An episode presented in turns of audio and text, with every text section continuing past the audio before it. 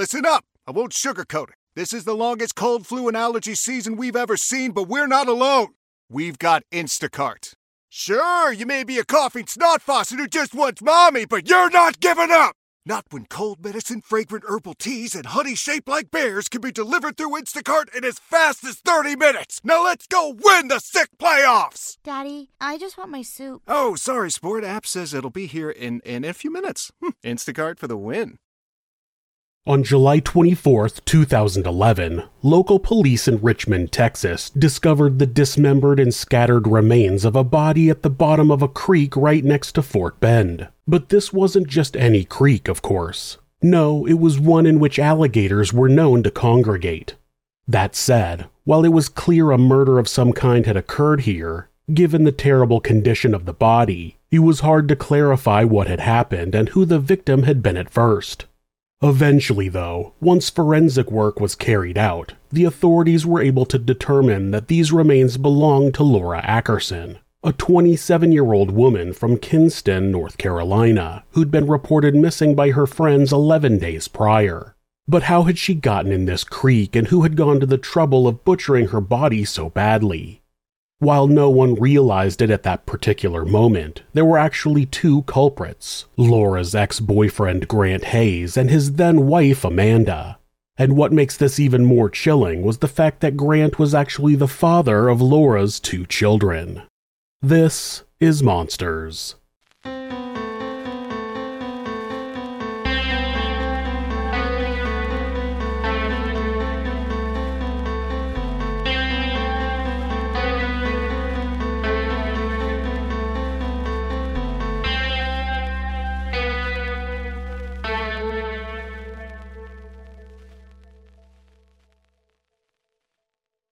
As the sun rose over Kinston, North Carolina, on July 13th of 2011, Laura Ackerson woke up excited.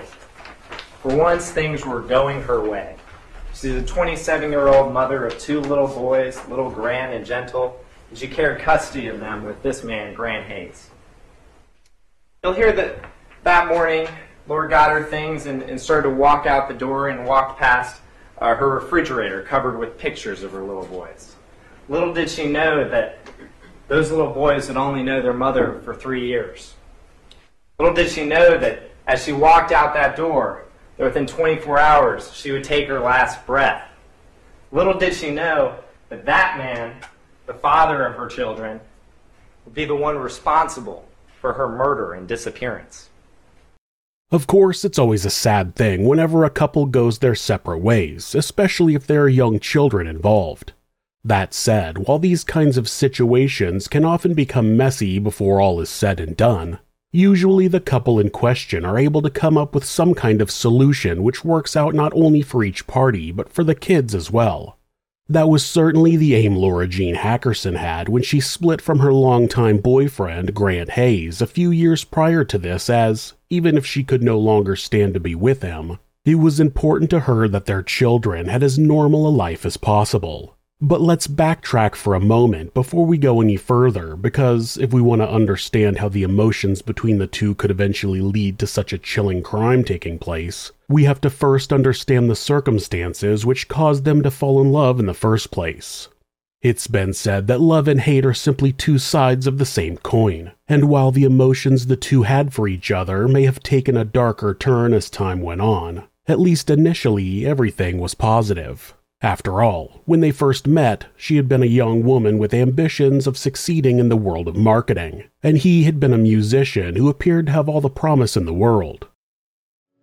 So far away, you take the stairs, and I'll take the stars, and if I see you again, well I know you'll follow me, well I wanna love you, well I wanna give you more, well I thought I knew, well I need to know some more. Oh, I used to think I knew, knowing where the birds should flew.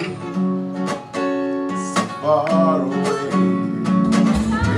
Well, our arms have been a hypocrite. So, if they would make a way to good people again. We're good friends with her. We're good friends with ours. Along the way. In this bright future, forget your cries. So dry your tears, I say, while I'm gone, while I'm gone. As their relationship blossomed and they fell more deeply in love, they would decide to have a family together. And not long after this decision was made, Laura would give birth to two sons, Grant Jr. and Gentle. As time went on and the traveling schedule which was demanded of Grant as a working musician became too much for Laura to put up with, their relationship would slowly begin to unravel. But then it's understandable that things would flare up at this point because, with her now finding herself at home raising their boys, more often than not alone, it must have been hard for her to give any focus to her own hopes and dreams. Maybe, in hindsight, this is why she started succumbing to depression at this point, with her eventually getting so bad that she would some days struggle to get out of bed. And eventually these issues, combined with another factor we'll get to in a moment, would lead to the two separating, with them agreeing to be civil for the sake of the kids and share their duties when it came to parenting going forward. So while it may have been a sad close to their relationship, to an outsider at least, it seemed like the worst was over. After all, both appeared much happier now that they had split. In fact, at this point, despite still having two young children to raise, Laura was beginning to get things back on track with her career as she and her friend, Siobhan Mathis, were working on starting a restaurant marketing business together. And as far as Grant was concerned, he'd also moved on with his life, as by then he'd shacked up with a woman named Amanda, the very woman he'd been cheating on Laura with prior to this. That's right, it wasn't just his inability to be there for his partner at home which had caused their relationship to deteriorate so quickly. And it wasn't just struggling to live life as what was effectively a single mother which caused her to sink into depression either. No, as Laura would discover towards the tail end of their time together, Grant had been using his time away from home to do more than just play music. Amanda was someone who had spent the years prior to this trying to get both an acting and singing career off the ground. In fact, it was this shared love of the arts which had initially drawn her to Grant Hayes as, while both of them were performing at the same club, they'd gotten to talking and quickly realized they had chemistry together. And while initially she saw in him someone who could be the Sonny to her Cher, what she didn't realize at the time was that it would actually end up being more of a Sid and Nancy situation, except that the murdered person who would come at the end of this story would be an entirely innocent third party. But that was still a ways away yet, and, in the moment, she believed Grant to be her Prince Charming. The only thing she didn't realize at the time, of course, was that he was already in a relationship with Laura Ackerson, and that they had two young children together. Eventually, though, he would confess the truth to her, and while it may have been a red flag for other women, Amanda was so in love with Grant by now that she was willing to stick with him regardless. Of course, this was on the condition that he chose to stay with her over the mother of his children, something he eventually agreed to do sometime after, sitting down with Laura and explaining that he wanted to end things. Needless to say, Laura did not take this too well. After the bombshell was dropped, she struggled to come to terms with the fact that it had all been taking place under her nose. And while she did reserve most of the blame over what had happened for her now former lover, she was no fan of Amanda either. But how could she be? After all, this was the woman who had broken up her family and stolen away the father of her children. That said, for as much as she hated Grant's new partner, when it came to the kids, they seemed to get along well with her. As time went on then, much to the chagrin of Laura, Amanda would begin to take on more of a parenting role, acting as a surrogate mother whenever the boys were staying with her and Grant at their home in nearby Raleigh. And as it happened, this would be their home more often than not because, as per the initial custody decision made by the courts, they would have full custody of Grant Jr. and Gentle on weekdays, with Laura only being allowed to see them on weekends.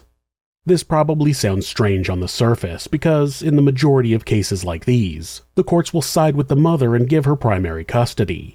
The reason that didn't happen in this case was because, at the initial hearing on June 29, 2010, the Lenore County District Court would determine that the father was the more responsible parent in this instance, a decision they had come to after he'd accused Laura of being a substance abuser and someone who had a history of mental instability. Taking these accusations seriously, the court would agree to only grant Laura partial custody, with there being the potential of having this increased should she pass a psychiatric evaluation and prove she was not taking any illicit drugs. As was to be expected then, she was not happy with this result as, while she did admit to struggling with depression, she didn't feel this made her in any way an incapable or unfit mother.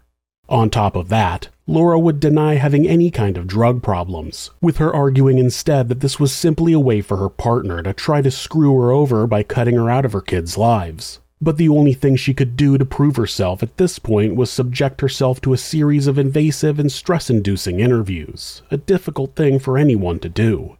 In the end, however, she felt it was worth it because, after getting the results of her evaluation, Laura felt confident that the courts would now see that she was a perfectly capable mother and as a result of this, give her full access to her children once more.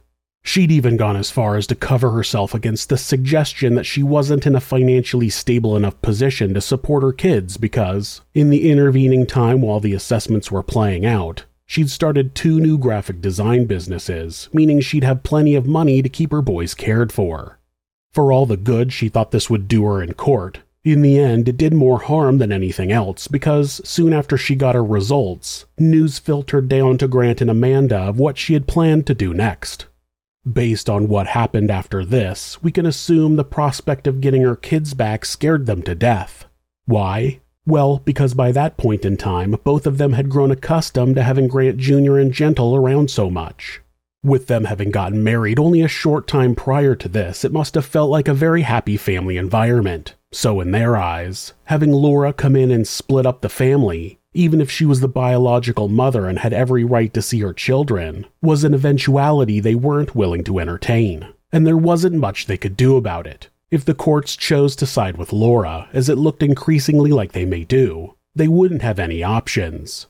That's why the two would begin enacting a plan which would ultimately bring about the downfall of everyone involved. On July 12, 2011, Grant and Amanda would send an unexpected email to Laura asking her if she wanted to come over and see the kids. The reason this was unexpected was because it was midweek and it was unlike them to give her any extra time with the children if they didn't have to.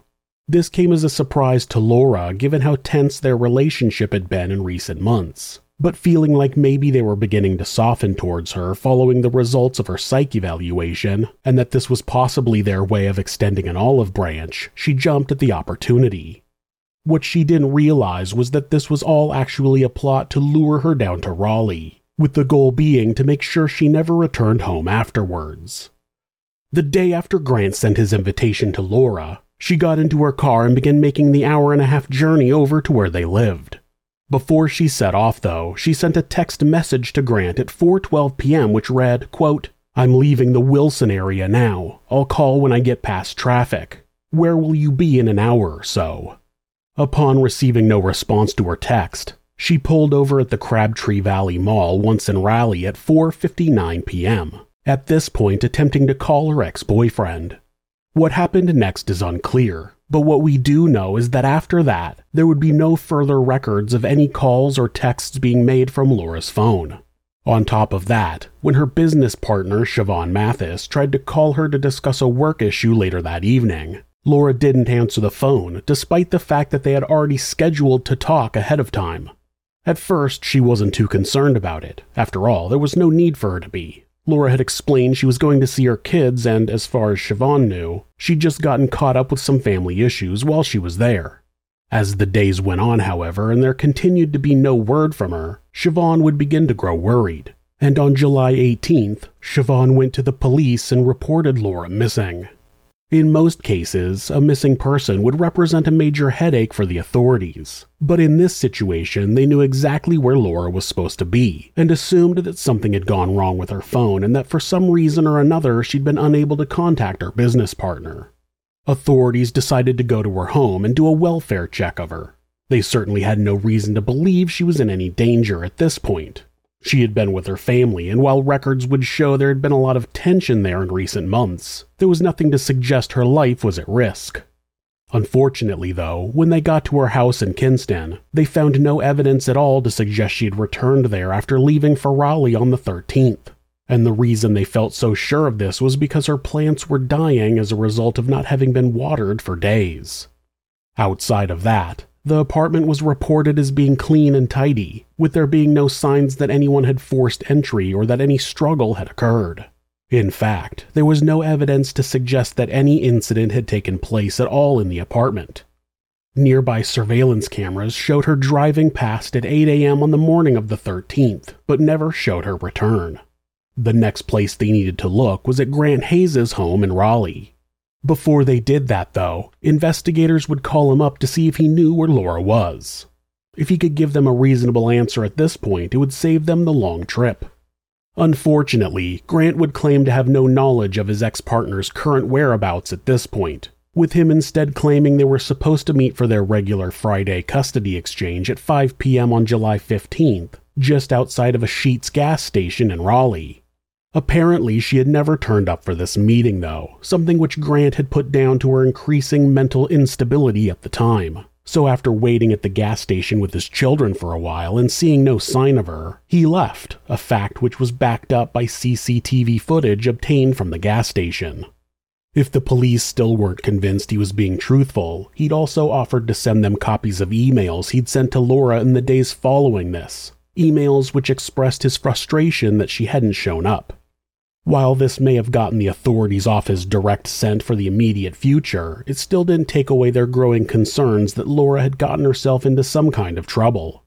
Over the next few days, they would work hard to chase down any new leads they could as the situation turned into more and more of a priority, and it was while doing so that crucial new information would come to light.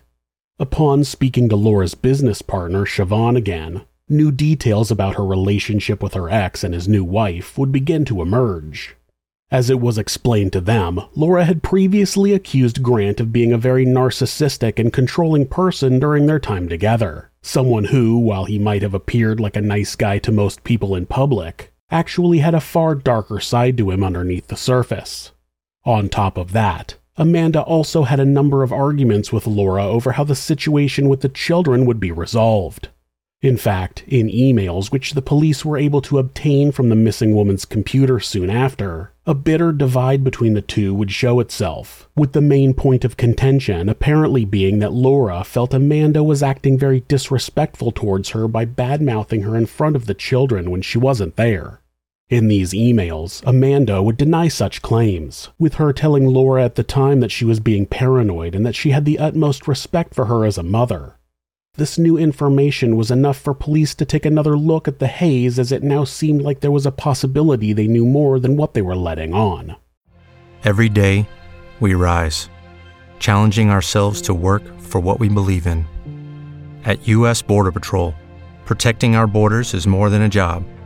It's a calling. Agents answer the call, working together to keep our country and communities safe. If you're ready for a new mission, join U.S. Border Patrol and go beyond. Learn more at cbp.gov/careers. As they dug deeper into the situation, more evidence would come up which created cause for concern, with the most immediate of the details discovered being the fact that, with the court date coming up to determine how the custody of the children was going to go in the future, Laura had reportedly noticed Grant and Amanda acting different towards her, almost as if they were planning something. After learning this, the authorities would contact Grant again, suggesting at this point they come up to see him at his house to ask a few more questions. And perhaps realizing that he was now on their radar, Grant would begin to panic, something which caused him to make the stupid move of rejecting this suggestion outright, with him instead saying he didn't want the police entering his house at all. Of course, it's everybody's right to deny their home being searched without a warrant, but all this would do was raise suspicions even further. Knowing they definitely needed to get into his house, the sheriff's office would obtain a warrant to search it on July 20th. Once investigators got there, they would immediately get a sinking feeling in their stomach, because upon entering the property, they noticed a strong smell of bleach emanating from somewhere. When they explored the place further, they noticed several spots on the floor which appeared to be bleach-stained, one of which really stood out to them, suggesting something had recently been cleaned up there. On top of that, there was also bleach used to clean out the bathtub recently, with it being described as so clean it was as if it was brand new. But that wasn't all, because upon inspecting the bathroom in more detail, investigators noticed the shower curtain was missing. And while this could have been ignored if it was the only item not there, They were also able to ascertain that other suspicious items, such as the vacuum and several rugs, had also disappeared. Then, as if it wasn't enough, handwritten lyrics to the song Man Killer, which had been jotted down by either Grant or Amanda, would be found in the living room, with these lyrics concerning the first-person killing of a woman by means of strangulation. It wasn't looking good for Grant and Amanda, and as the search continued from there, two more clues to Laura's whereabouts would be uncovered. The first of which was another handwritten note, with what appeared to be a signed agreement between Grant and Laura. According to this note, it looked as though Grant had offered to give Laura $25,000 in exchange for full custody of their children, and with the date on it reading July 13th, it suggested she had indeed been there that day. Later on, once the full horror of what had happened was revealed, authorities would compare the supposed signature of Laura Ackerson on this note with other examples of her handwriting, and while it would be confirmed to be genuine at this point, the idea that she was willing to give up her children for any amount of money seemed so wildly out of character for her, it seemed highly likely she signed this while under some kind of duress. But while this at least seemed to prove the Hayes were lying when it came to their claims about Laura never having been there, it was the second clue which really set their stomachs churning, because after that, they found an instruction manual for a reciprocating saw inside of a drawer, with this saw being one that would be able to carve through bone if necessary. Needless to say, the Hayes became prime suspects in the disappearance of Laura Ackerson. But still, even with all investigators had found, there wasn't enough evidence to arrest the two. Instead, with the main worry being that they'd try to flee if they realized they were persons of interest, Grant and Amanda would be put on secret surveillance, all while the authorities continued to try to find the remaining evidence they needed to arrest them. This search would see them travel to a Walmart 3 miles away from the Grants' home, a Walmart which was known to sell that particular type of reciprocating saw. When they got there, a quick check of the store's surveillance footage would prove that it had indeed been Grant who purchased it, and that he had done so at around 2:30 on July 14th, about 24 hours after Laura had last been heard from. But that wasn't all he had been doing that afternoon, because once he was done at Walmart, he traveled to a nearby Target where he bought plastic sheeting, a tarp, gloves, bleach, tape, and a lint roller. And if that wasn't enough to raise attention, that wasn't the only trip to Walmart Grant had made during that period, as it turned out, because inspection of further surveillance tapes would lead to the realization that he'd returned 2 days later on the 16th, this time to buy a number of bags of ice and a large cooler. With things now starting to look pretty grim, a deeper investigation would ensue. And over the next few days, after interviewing Amanda's biological daughter, Shaw, it would be revealed that, on the afternoon of the 14th, Amanda had been suspiciously anxious to get the kids out of the house and had insisted her daughter take them to a play center for a few hours. After that, further records would show that, as this was taking place, Grant had contacted U-Haul to inquire about a trailer so he could drive it over to Fort Bend, Texas, claiming that he and Amanda had planned to go visit her sister, Karen. As for how Grant explained all the coolers he had when they picked up the trailer, well, these were filled with bait as he was planning on doing some fishing while he was away. Of course, as we know now, these coolers did indeed contain something formerly living, though it wasn't fishing bait. It was the cut-up remains of Laura Ackerson. Those coolers would be stored away right in the back of the truck when it departed from Raleigh on the 18th. It wouldn't just be Grant and Amanda who were along for the ride at this point, as, seemingly against all logic and reason, they decided to take the kids with them as they went about their task of disposing of the children's mother. While the cops hadn't put this part of the story together yet, they were by now pretty sure that the Hayes had some involvement in the disappearing of their missing person, and at this point, they traveled to Texas themselves where they hoped to find out what had happened after the couple arrived there. While on their way to Fort Bend, they stopped over at a Home Depot in Houston where they were informed that, upon their arrival on the 19th, records showed Amanda had been in the store and had used the opportunity to purchase acid and even more gloves. But that still wasn't the smoking gun they needed. No, this would come when they traveled to the home of Amanda's sister, Karen, in Fort Bend soon thereafter, with them questioning her about whether she had any information which could help them solve the case. And as it happened, she did. In fact, the information she would give the police would finally help them put it all together. She told investigators that Grant and Amanda had arrived at her home on the evening of the 19th, asking her if they could borrow her boat as they needed it for an emergency situation. Karen lived right next to Oyster Creek, the very same creek that Laura Ackerson's body would eventually be found in, and as a keen fishing enthusiast, she had her own boat she would often take out onto the water, something her sister was all too aware of. Of course, that wasn't all they had spoken to her about at this point, though, because, despite Karen initially being hesitant to discuss the matter any further, she would eventually crack once she learned that police had obtained surveillance footage from the area which showed Amanda dumping bottles of acid out onto the street near her home.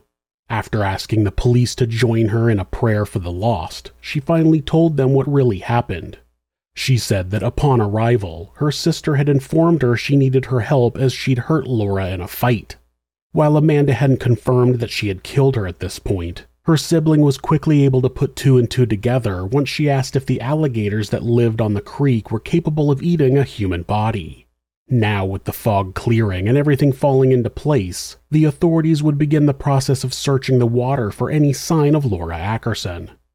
This would not be an easy task, and it certainly wouldn't be quick. It wasn't until July 24th that, after spending the prior few days scouring the depths of Oyster Creek, a dive team would discover a number of body parts, with these including a human torso which had been cut in half and a badly damaged skull. Given the poor condition these body parts were in, it was very difficult for examiners to say what the exact cause of death had been, other than it likely involved either asphyxia or blunt force trauma to the neck. Even if this was disappointing, they were at least able to determine that the acid had been used at this point because, upon further inspection of the skull, it was determined that something had been poured into it which had caused it to decompose and corrode faster than the rest of the body. Even with that being done, it didn't mean identifying the corpse was impossible, and the reason for that was the teeth still largely being in place. The medical examiner was able to use dental records to confirm that these were indeed the remains of Laura Ackerson. With it now being clear a brutal murder had taken place and that the culprits were still on the loose and in possession of two young children, something had to be done and done quickly. A SWAT team was sent to the Hayes home on July 25th and authorities were able to apprehend the couple. Clearly knowing the jig was up at this point, both Grant and Amanda went along with them willingly, even if they refused to say anything until they had their lawyers present. Once the lawyers were there, though, and the couple could be questioned properly, the full details of what had occurred just over a week prior would surface. They went on to admit that on July 13th, Laura had arrived at the Hayes household as planned, and there she started a discussion with Grant about future custody of her children.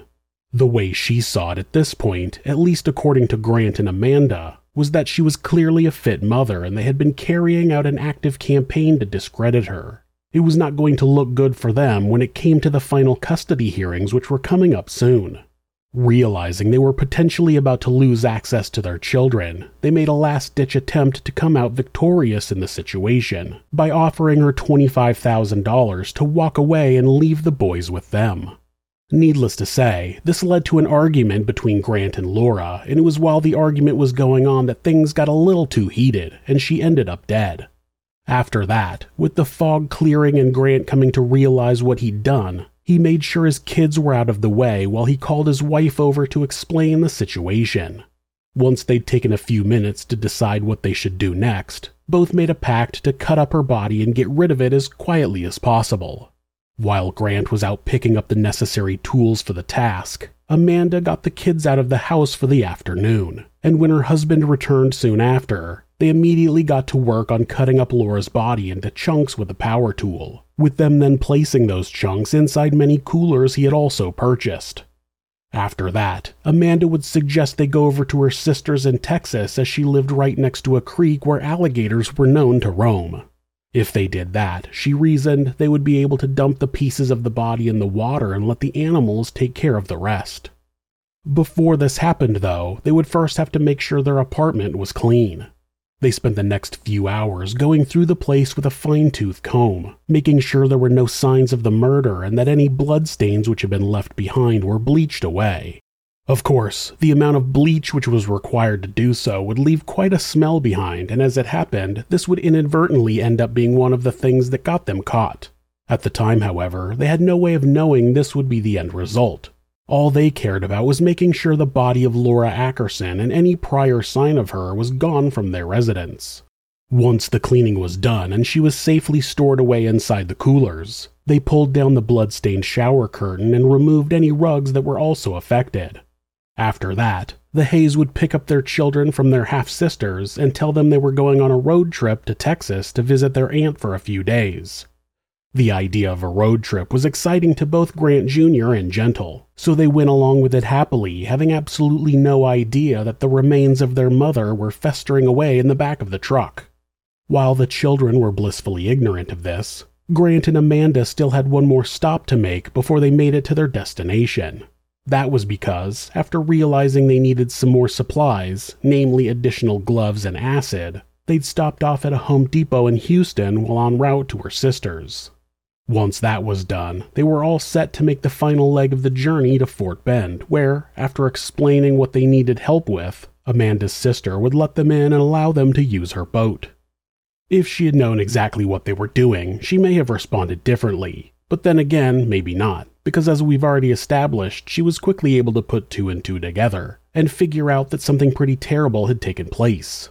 Perhaps feeling like she had little other option at this point, she agreed to watch the kids while Grant and Amanda went about finishing their dastardly task by first trying to dissolve Laura's remains in acid as best they could.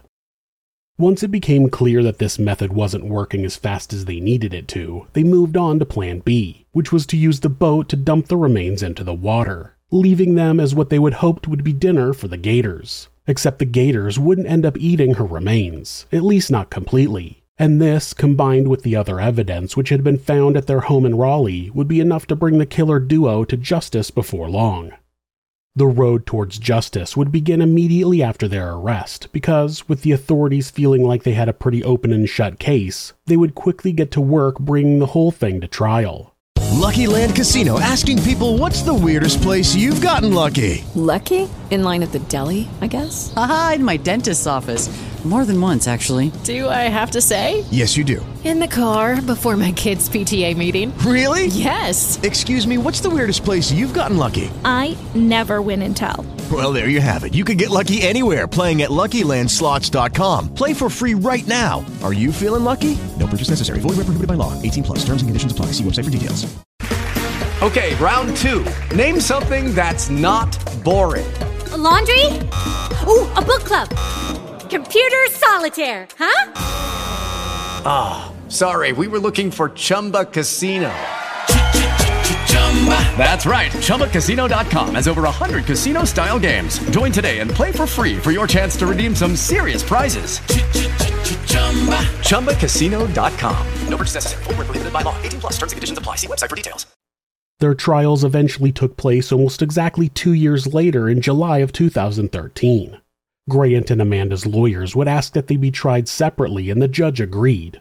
As time went on, though, it became more and more apparent as to why they wanted that. Each of them was looking to blame the other in hopes it would get them off from serving any punishment. When it came down to it, Grant and Amanda would prove to be cowards, not only for daring to commit the crime they did, but also for stabbing each other in the back after the fact. In Grant's case, he seemed only too happy to plead not guilty to the murder of his former partner, with him, at this point, placing the blame squarely on his wife. Grant explained this during an interview after he was convicted. Laura jumped Amanda as she was walking away from the table with the contract. Now, I was not in the room, but Amanda tells me that she had made a threat to take her child away from her, and the next thing she knew, Laura had her by the hair and was dragging her back to her and reaching over her shoulder. Amanda said that she backed into her, and as a reflex, she elbowed her with her elbow as hard as she could, and she caught her in the neck.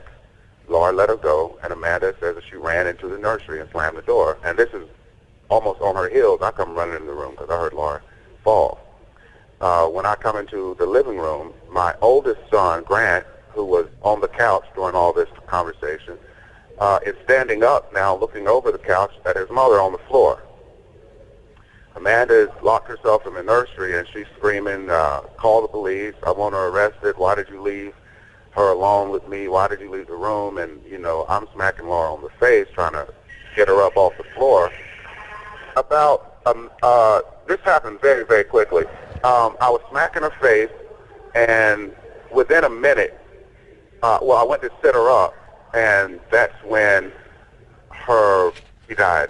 I'm not trying to be too descriptive about how I'm certain that she died, but it might be a bit degrading, but I'm certain that she died at that point when I went to set her up. And my son, Grant, was standing not 2 feet in front of me, and I wasn't out of the room a minute. When I came back into the room, I wouldn't even say it was a minute before Laura died, right there in front of me and my son. According to him, Laura attacked Amanda, and Amanda struck her in the neck. After that, Laura died, but he wouldn't say that Laura's death was necessarily caused by that blow. Then, instead of calling 911, he panicked, a response that seems to be common with murderers. Then he helped her dispose of the body. His defense wouldn't hold any water in the long run because during his trial, the prosecution would end up calling a witness who had shared a cell with him when he had first been locked up inside of a detention center 2 years prior.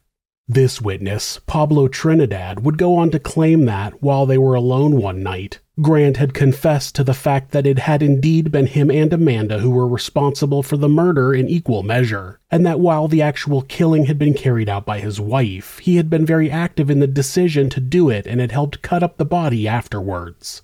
Of course, given how much evidence the state already had implicating Grant in the crime at this point, it wasn't like many on the jury would have been willing to give any real consideration to his defense anyway. With this smoking gun now in place, it made it all the easier for him to be found guilty of first-degree murder soon after, with him being sentenced to spend life in prison without the possibility of parole. And when it came to Amanda Hayes, she wouldn't fare much better because, despite her claim she had nothing to do with the killing, and that she had no idea that it had taken place until Grant told her about it, ultimately, she would end up going down too. As had happened at her husband's trial, Amanda's fate would be sealed by another when her own sister Karen testified that she had admitted to being the one who killed Laura during an argument. Of course, still trying to protect herself in any way that she could at this point, Amanda would argue that her sister was lying about this and that she had not been the one to do the actual killing. While she would admit to being involved in the disposal of the body after the fact, she claimed that she only went along with it because she was scared of what Grant might do to her if she didn't. Isn't it true that when you were out in the boat, that you were taking Laura Ackerson's remains and throwing them? Ma'am, I never saw anything. Wait till the end of my question, please, ma'am. Isn't it true that you were taking Laura Ackerson's remains, which included her torso and her head and parts of her leg, and throwing them over the side of the boat? Again, I never saw anything that was going on behind me.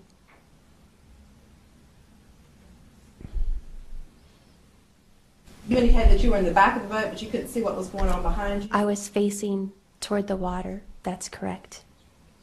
Well, what could you hear? What could you smell? I was listening. I heard the animals, and honestly, I didn't smell anything. You didn't smell anything? No, ma'am. Do you recall making a statement on a prior occasion that you were... it smelled so bad that it was making your stomach roil? No, ma'am, I don't recall that. She was in a rowboat with Grant, but had no idea he was throwing body parts into the creek. She also claimed that she had no idea that Laura was even dead until they arrived in Texas, where she asked her nephew what animals would eat human remains. Okay, so let me get this straight. You had just found out, according to your testimony... Yes, ma'am. ...that Laura Ackerson... was with you there in Texas, and that you needed to dispose of her body. Yes, ma'am, that's correct. And your response to that was to wait until your nephew got there and ask him if wild pigs ate human remains, if alligators ate human remains. What did he tell you? Did he tell you whether or not wild pigs would eat human remains? Yes, ma'am, he did say that pigs would eat anything. Yes, ma'am, he did. Did he tell you that alligators would eat human remains? I don't really recall what he said about the alligators, honestly. I know that my sister had told me before that that they did go alligator hunting, and I don't really recall, but she said that they had gone over in that area. That's not why she went to visit her sister. Sure. She went on to describe that her husband was a sociopath and a danger to everyone around him, with him having managed to manipulate her into taking part in the crime. And in her defense, there was certainly plenty of evidence to suggest that Grant was indeed a sociopath, as he appeared to show little empathy for his ex-girlfriend, or any remorse when it came to reminiscing over her death. Instead, it seemed like, in classic narcissist fashion, he was only ever really able to care about himself, and if getting what he wanted meant killing the mother of his children, then so be it as far as he was concerned. Even with this likely being the case, the jury was hesitant to believe the idea that Amanda had been an unwilling party to the whole situation, especially since she had expressed a dislike of Laura many times in the past, with her being very vocal about her desire to have her out of the picture. With that in mind, soon after Grant was convicted, Amanda was as well, with her conviction being the slightly lesser crime of second-degree murder. But while this would lead her to getting hit with a 13 to 16-year prison sentence, some still took it as her getting off lightly in comparison to Grant. But there was a reason why Grant was convicted of first-degree murder while Amanda was convicted of second-degree murder. As defined by U.S. law, first-degree murder is, quote, an intentional killing that is willful and premeditated with malice aforethought. Second-degree murder, on the other hand, is defined as being, quote, an intentional killing that is not premeditated or planned. A situation in which the killer intends only to inflict serious bodily harm, knowing this could result in death but with no specific intent to kill, also constitutes second-degree murder. With it being decided that Grant had more than enough motive to plan the murder ahead of time, given there was a possibility he was going to lose access to his children, it's easy to see why his actions were considered premeditated. After all, it had been him who had asked Laura to go up to see him earlier that week, and him who had spoken to her when she first arrived. In the case of Amanda, though, the court could not find enough evidence to suggest she was directly involved on the planning of the crime ahead of time, despite the fact that she was known to be jealous of Laura in the past. Still, it was clear based on the evidence which had been provided that she had taken part in the killing once it got to that point, and that her involvement in the whole scheme was done of her own free will.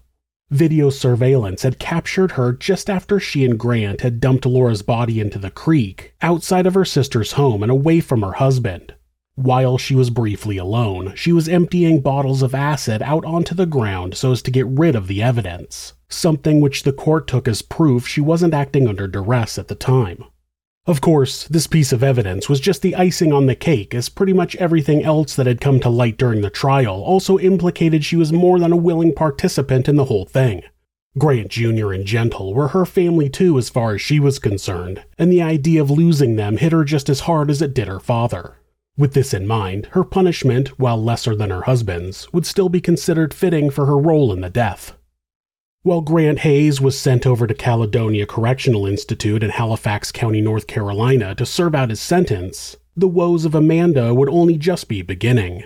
That's because in 2018, she was indicted again by the Texas grand jury on the charges of illegally disposing of a body, something which was considered to be evidence tampering in the state of Texas. And the end result of all this would be that a further 20 years was added to her sentence, with her now being forced to serve both simultaneously in Anson Correctional Institute for Women in Polkton, North Carolina. For anyone at the time who was worrying she was getting off lightly, they needn't have done so.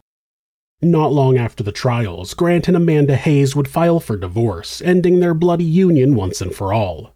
Given how quickly they had turned on one another after they were caught, maybe this was never a relationship which was destined to go on for the long haul. No, the far more likely reality here is that these were simply two incredibly damaged and dangerous people who got caught up in each other's orbits and ended up destroying everything around them, including themselves in the process. While much of the focus has been placed on them in the years since, it would never be forgotten that the main victim of the whole situation was Laura Ackerson, a woman who still had her whole life ahead of her when she died and, had she been able to see all the different ventures she had going on through to completion, would have likely been very successful. Unfortunately, though, with her flame being snuffed out one afternoon in July of 2011, we'll never get to see what she might have been able to achieve. Even worse, her kids will now have to grow up without their mother, someone who, had she still been around, surely would have been only too happy to help guide them through the most difficult parts of their lives. But while we're sure they're doing the best they can all these years later, we can't say that for certain because, understandably, given the fact that they were minors at the time, their circumstances following the trial haven't been made public. What we do know, though, is that they've had no further contact with either Grant or Amanda, and that there's no suggestion they have any intention of doing so again in the future. So in a way, perhaps this is the ultimate punishment for the killers because, while nothing can ever bring back the woman they murdered, there is at least some satisfaction to be taken from the knowledge that they ended up getting precisely the opposite of what they wanted. For a couple who seemingly committed the crime they did so as to ensure they would be able to keep custody of their children forever, the end result has been that they likely will never speak to them again. On top of that, with the whole thing ultimately seeing them stab each other in the backs, this means they have no one left that they can turn to in the entire world. With Grant having no family we know of, and Amanda's sister and daughter both also rejecting her too, there's no one else that can offer them comfort.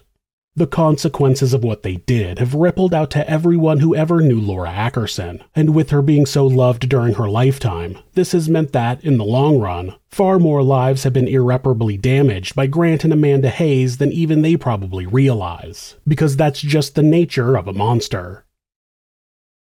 If you're the victim of domestic abuse, please reach out to someone for help. Please talk to your local shelter, or call the National Domestic Abuse Hotline at 1-800-799-SAFE. That's 1-800-799-7233. Or you can go to thehotline.org to chat with someone online. This website is set up so that at any time, hitting the escape key twice will take you to a Google search page. That way, if your abuser is nearby, you won't get caught seeking help. If you're having feelings of harming yourself or someone else, or even just need someone to talk to, please contact your local mental health facility, call 911, or call the National Suicide Prevention Hotline by simply dialing 988 in the United States. They're available 24 hours a day, 7 days a week, and will talk to you about any mental health issue you may be facing. Thanks so much for letting me tell you this story. If you enjoyed it, subscribe on whatever platform you're on, hit like, rate us, or leave us a comment. You can also check out our other show, Somewhere Sinister, on YouTube or anywhere that you listen to podcasts. If you'd like to support the show, check out our new merch at Teespring. The link is in the description. Thanks again, and be safe. It is Ryan here, and I have a question for you. What do you do when you win? Like, are you a fist pumper? A woohooer, a hand clapper, a high fiver. I kind of like the high five, but if you want to hone in on those winning moves, check out Chumba Casino. At ChumbaCasino.com, choose from hundreds of social casino style games for your chance to redeem serious cash prizes. There are new game releases weekly, plus free daily bonuses. So don't wait. Start having the most fun ever at ChumbaCasino.com. No purchase necessary. VGW Group. Void where prohibited by law. See terms and conditions. 18+. Okay, round two. Name something that's not boring. A laundry? Ooh, a book club. Computer solitaire, huh? Ah, oh, sorry, we were looking for Chumba Casino. That's right, ChumbaCasino.com has over 100 casino-style games. Join today and play for free for your chance to redeem some serious prizes. ChumbaCasino.com. No purchase necessary. Void where prohibited by law. 18+. Terms and conditions apply. See website for details.